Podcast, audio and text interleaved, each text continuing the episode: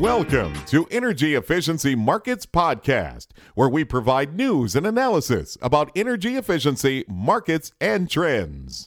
Deutsche Bank estimates the markets for energy efficiency in small to medium enterprises to be 279 billion in the US alone. This is Lisa Cohn with Energy Efficiency Markets Podcast, and joining me are Dennis Quinn, COO of Joule Assets, and Richard Jones, um, who's with HSB Group, and they're going to talk about the first portfolio wide insurance product to meet the needs of this market. Be sure to pick up our free newsletter at energyefficiencymarkets.com to get an early jump on prospects and trends from some of the most experienced reporters in the business. That's energyefficiencymarkets.com. Hi, Dennis and Richard. Thanks for joining me.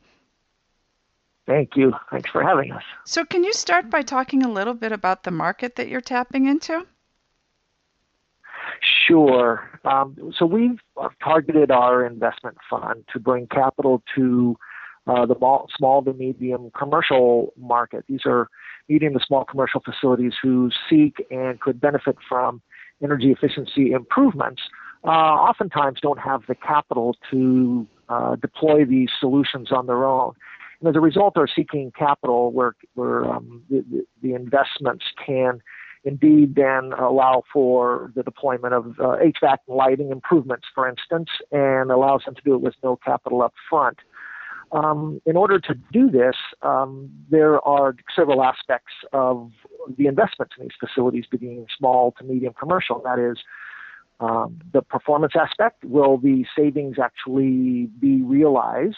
And the second part is the the creditworthiness, or just you know the, the ability of the customer to pay and uh, pay back the investment over the course of four years. Mm-hmm. So the we've worked hard at um, managing the underwriting aspects for the medium to small commercial uh, uh parts of this, and um, we're of this of the mind and getting feedback from the capital markets that being able to provide a solid support for the performance aspects, knowing that the contractors and the measures, the, the equipment going in, they're proven, but the contractors are oftentimes not very large, not the very largest of, of the contractors out there. So the investment community being able to see that there's kind of an investment grade entity standing behind that performance is a huge benefit in order to attract larger chunks, so the type of capital needed to really tap into this 279 billion dollar market. Mm-hmm. So, so what you're doing then is you're you're covering some of these, um, you're quote unquote insuring them um, for some of these issues that investors worry about.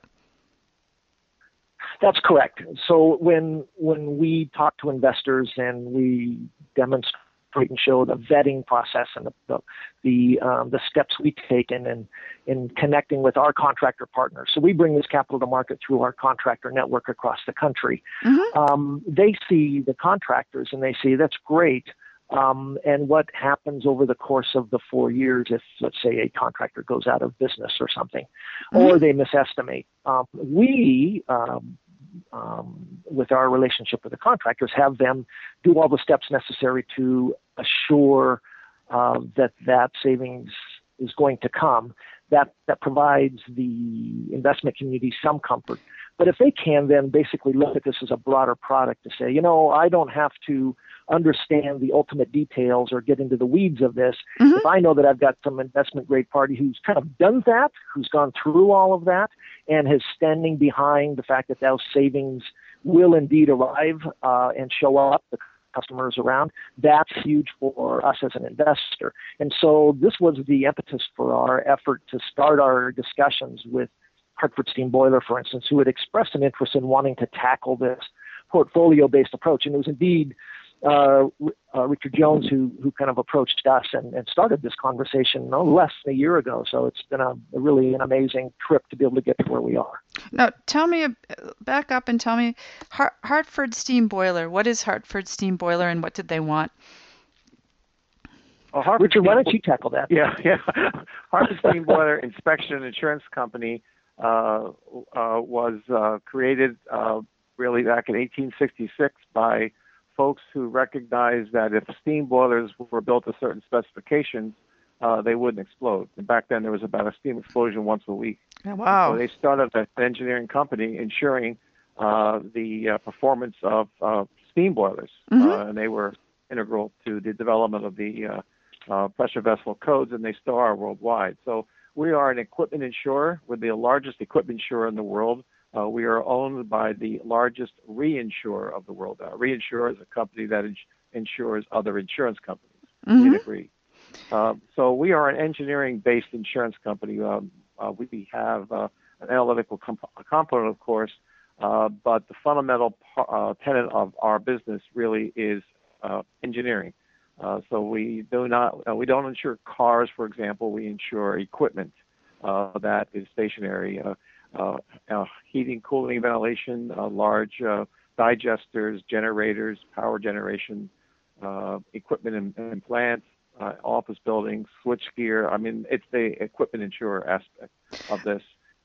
Okay. That's that's where so that's that's really what the company is, the equipment insurer. So you, so Joule and um, and Hart, Hartford Steam Boiler formed a partnership that provides this kind of um, insurance and um, confidence to investors. Correct?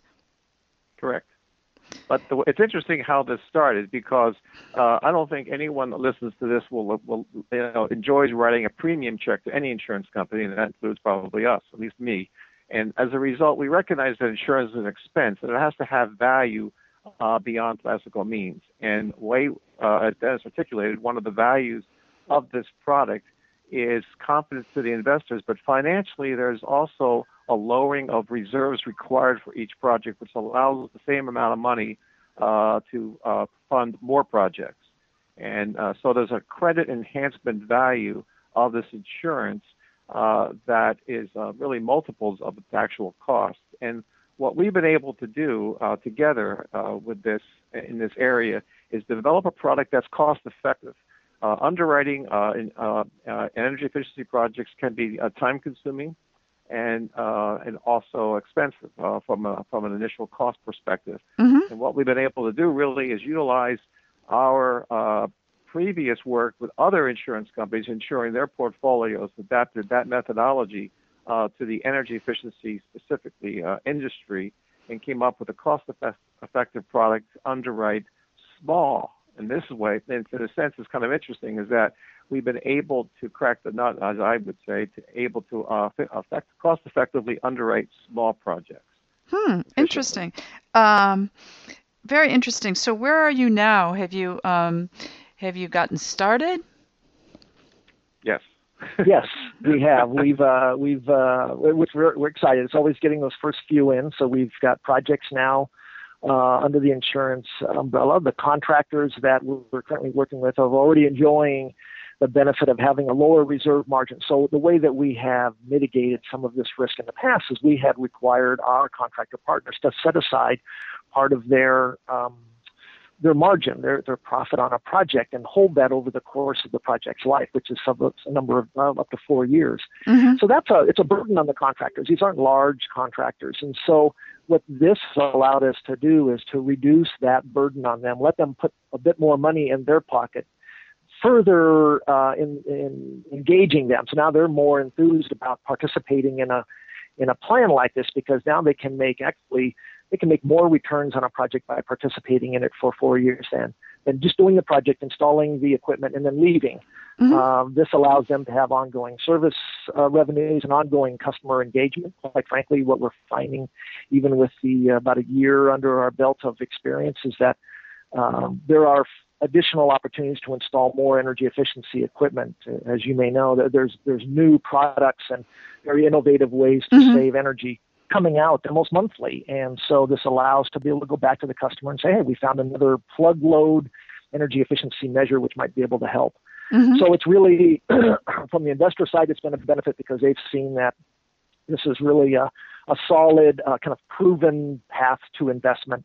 On the contractor side, we're getting much more interest now, um, in, increased interest from contractors who now can can participate in the long-term program and make make more on that by that participation. So it's really it's really worked out well, and we're excited. Like I said, we got our first ones uh, under under the insurance uh, coverage, and um, it's uh, it's terrific. So we're looking to get more in. So so the entities that are insured are the contractors.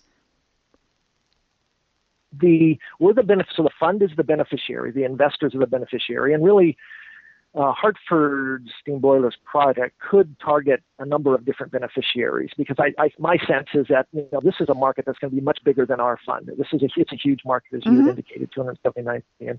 Well, our sense is there's going to be other participants which we want. We want more participants, more uh, sources of capital coming into this marketplace on the small to medium commercial because it's just been overlooked for so many years. And we expect that Hartford Steam, quite frankly, is doing this because there's a much bigger market they can approach with other parties who who have the discipline to be able to um, uh, manage their portfolios in a way where they can see that it is uh, it's time tested and it is there's an oversight that they can then trust so they can provide a portfolio based approach as opposed to the past approach which was evaluating and engineering each and every project, which for the medium to small, as Richard had said, it just it just overburdens the project with cost and time. Mm-hmm. So the the portfolio based approach is presented to who? I'm confused. So this is for us. For instance, we are a uh, our investors uh, look to us to work with a number of contractors. So our portfolio of all the contractor projects we have okay. is now going to be covered under this insurance approach. And so our investors are the beneficiaries. So that if any one of those um, uh, comes up short, then if we, to the extent we make a claim on a given project, for instance, for whatever reason it just didn't work, then uh, that that uh, that that claim comes back, the, the funds come back to us, and it provides the investors the base return that we were looking to try to achieve with those energy savings. Okay, so let me summarize here. Um, mm-hmm. so, so, you present the investor with a portfolio of projects that are associated with the contractors that you work with. That's correct. Okay. Um, and then where does Hartford Steam Boiler come in? So we'll invest in these projects. The contractors will come to us with a cost and they'll come to us with an estimate of savings for that project. And those energy savings are what are used to pay back that investment. And to date, prior to our insurance, we would go out and we would uh, invest in those projects, but, but but our investors purely take the risk that those projects will indeed deliver the energy efficiency savings. Because if the projects don't deliver savings, then that capital investment's not going to be returned the way that we, the way that the investors anticipate it will, and the way that we think it will. So what yeah, this does, instead of the Dennis, yeah, there's one sure. thing. I think you missed, uh, missed an important point there. That uh, sure. before uh, we were uh, had the insurance in place, uh, Joule Assets had a risk management strategy where they held some of the actual project cost in reserve right. to pay for potential losses. Right. And so that was in place. What effectively is done now is that with the insurance, those reserves are now lowered. Right. And and that that's and, and, that's part. for the contractors. That's for the contractor benefits for having a lower reserve because that's less burden on them. And it's also for the investors because now they can, instead of just looking at that reserve as the ability to, to capture the any shortfalls in returns, they can look to an investment grade party to say, oh, well, these guys will write a check for that shortfall in returns. I don't have to worry about whether the reserve is big enough. Mm-hmm. And what is the name of the investment grade party? Is it? Did you guys come up with a? That's uh, Hartford Steam Boiler. Okay. okay. Okay. Yeah, okay. I thought maybe you would come up with an LLC or a new name or something because you're partnering. Um, no, no. This is really our investors can say we can look to Hartford Steam to uh, uh, provide the shortfall uh, shortfall capital to the extent that there's any shortfalls. We can look to them as opposed to uh, being concerned about whether there's enough in the reserve to cover a shortfall in performance. Right. So you're basically promising uh, yeah. to back up the project.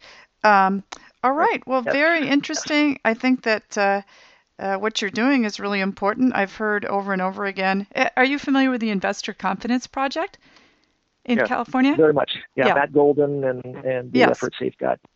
Yeah. So you're. In you're... fact, uh, in fact, what we're we're looking to do with them. It's an interesting point, Lisa. Is we're looking to actually.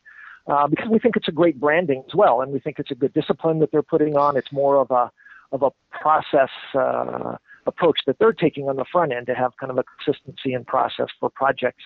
Um, we think that we cer- certainly meet that investor confidence project um, hurdles and thresholds, and are looking to kind of incorporate that to uh, provide additional kind of uh, continuity and familiarity in the marketplace using that kind of, uh, of a branding that ICP has, which is I think is a good solid one. Mm-hmm. Um, awesome. Well, thank you so much for joining uh, joining me. You're welcome. Yes. Well, thank, thank you for the time. All right. Thanks a lot. Bye bye now. Okay. All right. Bye. Bye bye. Be sure to pick up our free newsletter at energyefficiencymarkets.com to get an early jump in prospects and trends from some of the most experienced reporters in the business. That's energyefficiencymarkets.com.